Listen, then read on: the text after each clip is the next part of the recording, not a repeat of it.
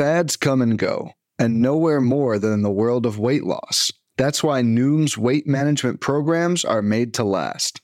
Noom uses science and personalization to help you manage your weight for the long term. Their psychology based approach helps you build better habits and behaviors that are easier to maintain. The best part? You decide how Noom fits into your life, not the other way around. Sign up for your trial today at Noom.com. That's N O O M.com to sign up for your trial today. Welcome to the First Pitch Podcast, brought to you by PitcherList.com, your daily morning podcast, updating you on everything you need to know to win your fantasy baseball league. Here's your host, Jake Crumpler. What's up, fellow fantasy managers? Welcome back to another episode of the First Pitch Podcast, brought to you by PitcherList.com. My name is Jake Crumpler, and it's the weekend, so as always, I'll be taking over for Bubba as the host of the weekend editions of the podcast. You can follow me at Jake Crumpler on Twitter and can find all of my work at CrumplerBaseball.com. Let's dive into everything baseball related from Saturday, May 27th. We'll kick it off as always with the transactions, injuries, news, and notes from around the league. Our IL placements were plentiful as shortstop Willie Adames was placed on the seven day IL with a concussion. Concussions really suck, but it shouldn't keep Adames out much longer than a week. Brice Turang should fill in at shortstop in his absence with a few players shifting around the infield to accommodate. Second baseman of the Giants, Thairo Estrada, was placed on the 10 day IL with a sprained left wrist. The injury doesn't seem too serious considering they didn't immediately place him on the IL and kept him available to pinch hit over the past couple of days. But David Villar was recalled in a corresponding move and should help fill in. But it looks like Brett Wisely is likely to fill in at the keystone position for the Giants until Estrada inevitably returns. Utility man for the Rangers, Ezekiel Duran, was placed on the 10 day IL with mild right oblique discomfort. It's not being labeled as a full on strain, so that likely means Duran's on a minimum stay timetable for the IL. He had been on fire until that injury, batting 301 with seven dingers and three steals, so hopefully he can maintain that level of play upon his reinstatement. He had been alternating between shortstop and designated hitter when Corey Seager was activated from the IL recently, so we'll likely see Seager get every day at bats at shortstop, with the DH role being more of a mix and match situation with a bunch of different guys filling in there or platooning. In terms of transactions, we had a lot and a lot of big ones at that. Starting pitcher Grayson Rodriguez of the Orioles was optioned to AAA in a surprising move, though if you look at his numbers, it's not as surprising. The game's number two pitching prospect has been off to a roller coaster start to his career, and it all culminated in a disaster performance on Friday. The righty allowed nine runs, eight earned in three and a third innings, pushing his season long ERA to 7.35 across his first 10 career starts. While he's been pretty unlucky in the holy trinity of equating luck, otherwise known as hotel, which is BABIP, left on base rate, and home run to fly ball ratio, he's also not shown MLB ready control or command. I'm sure he'll be back at some point this year, especially if he dominates at AAA, but whether or not Gray Rod's worth a hold is sort of league dependent. If you're in a 12 teamer where there's a deep bench or stashing prospects is common, then he's one of the best holds out there. I think he's a must hold in 15 teamers though for the time being, especially in NFBC where the benches are relatively deep. The Orioles recalled Keegan Akin to enter the bullpen, but the rotation is still just four men deep. I could see the team bringing up Cole Irvin back from the minors or transitioning Austin Voth into a starter's role when Rodriguez's spot in the rotation comes back around, but we will see Gray Rod back at some point this year. Another surprise demotion as a top pitching prospect that didn't live up to the hype has been demoted, and starting pitcher Brandon Pfaadt being optioned to the minors on the Diamondbacks. The strikeouts were never really there for Pfaadt as his sub 17% K rate forced him to rely on balls in play, and that led to an unsightly 8.37 ERA across his first five MLB starts. In the same situation as Grayrod, I'd expect Pfaadt to be back at some point this year, but at the moment,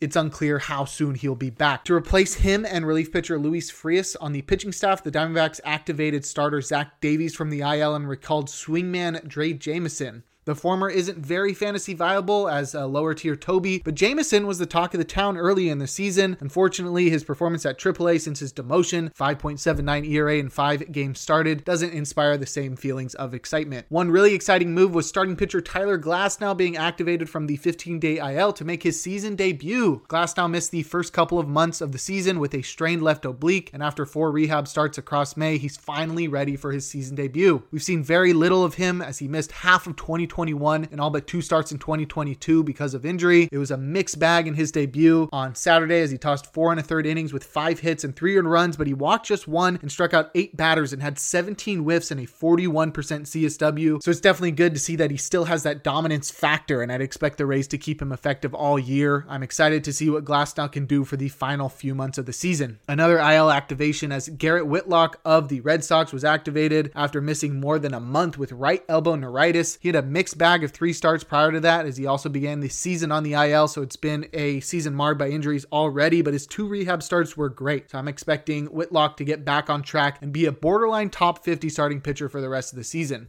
The final transaction was starting pitcher Vince Velasquez being activated from the 15 day IL. He had gotten off to a pretty hot start for the Pirates and posted a 1.29 ERA across his five starts prior to getting injured. However, his ERA estimators suggest he's still the same old Vinny V, which is pretty underwhelming. He got roughed up by the Mariners in his return, lasting just a pair of innings while surrendering four runs on seven hits with one walk. And he'll get the Cardinals in his next outing, so I don't think he's going to be fantasy viable anytime in the near future. In terms of news, we got one one bit of news, and that was relief pitcher Jose Alvarado as he didn't throw his planned bullpen session on Saturday because of soreness. The Phillies will attempt to get him back on the mound, testing out his arm as soon as possible, but this delays his inevitable return. Now we'll check out the notable performances from around the league, a day in which we had a full slate of 15 games. We'll start it off with our hitters, leading off with Jonathan India as he helped the Reds to a win in Chicago on the north side of Chicago. As a matter of fact, he went three for five, scoring twice with two dingers and five RBI. He's up to five home runs on the year now. Both home runs had an exit exit velocity of at least 103 miles per hour, so they were some lasers. And last year's sophomore slump seems to be fully in the rearview mirror for India. He's got his plate discipline in the best state of his career, and he's stealing more than ever as he's got eight stolen bases now, which is approaching his career high of 12 set in his rookie season. And the only thing he was really missing was what he provided in this one power. Batting in the middle of any lineup is a great place to be. Jonathan India is batting third every day for the Reds, and even if it's as bad as the Reds lineup, I still think it's a great place to be. But it's sort of made up for by the fact that he gets gets to call Great American Ballpark home, which is probably the second best offensive park in baseball. So Jonathan India definitely takes advantage of that. A 2020 season with a 275 average and solid run plus RBI numbers is not out of the question for India as he cements himself as one of the best options at the keystone position. Matt Wallner of the Twins helped the team to a win versus the Blue Jays, going a perfect 4 for 4 with a run, a home run, and three RBI. That was his first home run of the year. He traveled 409 feet with a 107.4 mile per hour exit velocity. The Twins' number seven prospect, according to MLB's pipeline, is up for his third stint in the majors. He had one last year and one earlier this year. He's a Joey Gallo s slugger with big tools in the power, plate discipline, and swing and miss departments. Despite the prospect pedigree, Wallner is being used as one of the team's backup outfielders, so he'll need to get more playing time if he wants to become an impact fantasy talent. And even if he doesn't secure playing time, Wallner will need to maintain control of his strikeout percentage to remain effective. But this is definitely a guy to keep an eye on if he does get the opportunity opportunities and is able to limit the strikeouts.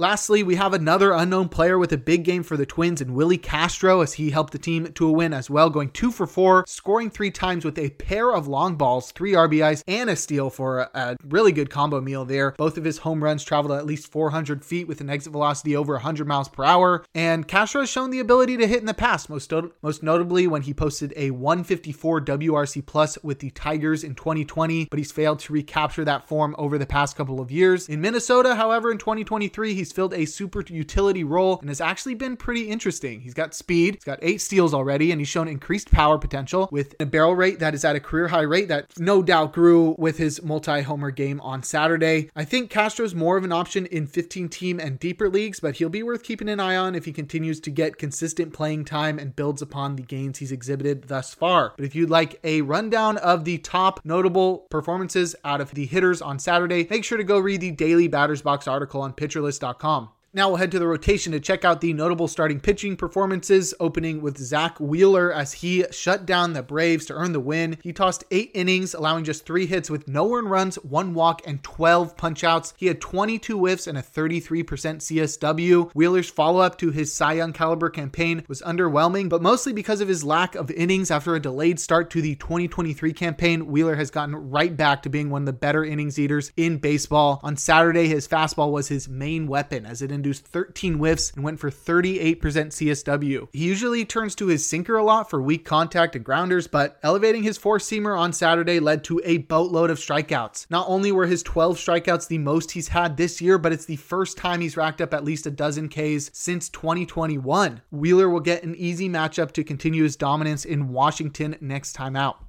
Luis Castillo also had a lot of success this time versus the Pirates. He earned the win, tossing six shutout innings, allowing just a hit and two walks while striking out 10. He had a whopping 24 whiffs and 39% CSW across 99 pitches. And Castillo was nearly unhittable in this one. His fastball was on fire, inducing 12 lifts, while his slider and change combined for 10 of their own. Castillo is a frontrunner for the AL Cy Young Award th- this year, thanks to his ability to use all three of those pitches to perfection. Pitching in the best pitcher's park is also pretty good good, as T Mobile Park in Seattle is probably the best spot for a pitcher to be in baseball, and that'll only help him to pitch above his peripherals even further. His next matchup will be a tough one as he takes on one of the scariest lineups in Arlington next week, but I have a lot of faith that Castillo is going to have a great stretch over the summer. It's pretty widely known that he struggles with the cold, and the fact that we've gotten through the cold months and he's got a 269 ERA and a 099 whip suggests that this is going to be a very fun season for Castillo fans. Lastly, we have Logan Webb earning the win for the Giants in Milwaukee as he tossed seven innings, allowing four hits, an earned run, a walk, and 11 strikeouts. He had 18 whiffs and a 37% CSW across 107 pitches. Webb had a great feel for his change in this one. The off speed pitch racked up 13 whiffs with a 35% CSW. It's his go to secondary pitch, and when he has the feel for it, it can be one of the hardest pitches to hit in baseball. Webb might be the premier Holly, which is the term for a premier Toby, but he's looking to shake that label. With his second double digit strikeout game of the season on Saturday, he's now sporting a career best 26.9% strikeout rate, and he also leads the National League with 72 innings pitched. So he's going to really be an accumulator with those amount of innings and that high of a strikeout rate. And Webb can really take down any lineup, and he'll look to prove that notion correct by shutting down the Orioles in his next matchup. But if you'd like a breakdown of every single start from Saturday, make sure to give the Plus Pitch podcast a listen and go read Nick's daily start starting pitcher roundup over on pitcherlist.com. Now we'll head to the bullpen and look at the relievers that got saves and the closers that pitched outside of save situations or blew their saves. We'll start off with the guys that got saves. Camilo Doval earned his National League best 14th save. Ryan Pressly got a save. Brock Stewart got a save as he extended his scoreless inning streak. And Jhoan Duran pitched in the eighth inning. Kyle Finnegan and Caleb Ferguson got saves. Ferguson pitched in the ninth after Phillips pitched the eighth and the first out of the ninth. Craig Kimbrel, Kenley Jansen, Alexis Diaz all got saves as well and Giovanni Gallegos got a save in extras after Ryan Helsley pitched for four outs. Now, for our closers to pitch outside of save situations or blow their saves, we saw Trevor May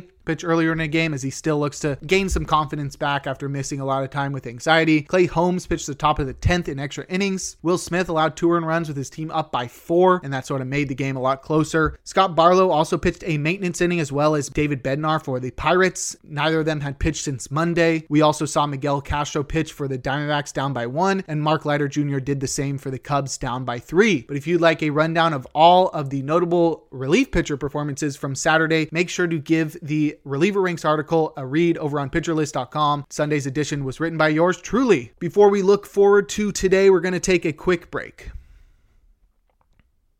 When it comes to weight management, we tend to put our focus on what we eat, but Noom's approach puts the focus on why we eat. And that's a game changer. Noom uses science and personalization so you can manage your weight for the long term. Their psychology based approach helps you build better habits and behaviors that are easier to maintain. And they help you understand the science behind your eating choices and why you have those cravings. Noom's personalized courses are easy to follow and will help grow your confidence with tools you can put into practice on day one. The best part? You decide how Noom fits into your life, not the other way around.